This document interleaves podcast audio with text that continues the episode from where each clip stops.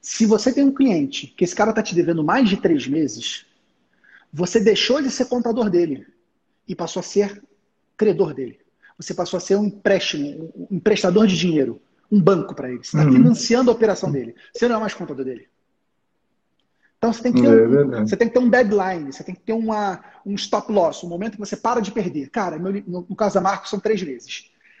Se o cliente está devendo três mensalidades, ponto, encerra contrato, beijo, tchau, negativo o nome do cliente e vai para a próxima. Porque você ficar mantendo o cliente tóxico que não te paga é o pior possível.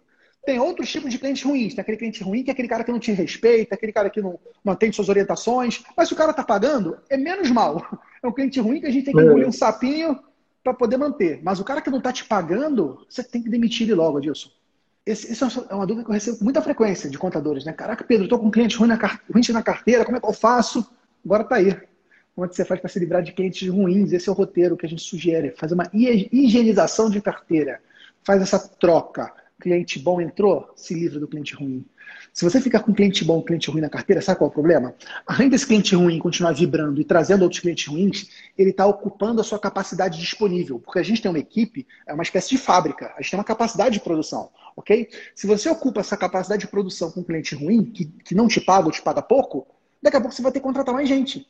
Então, o teu negócio ele passa a ter uma rentabilidade menor.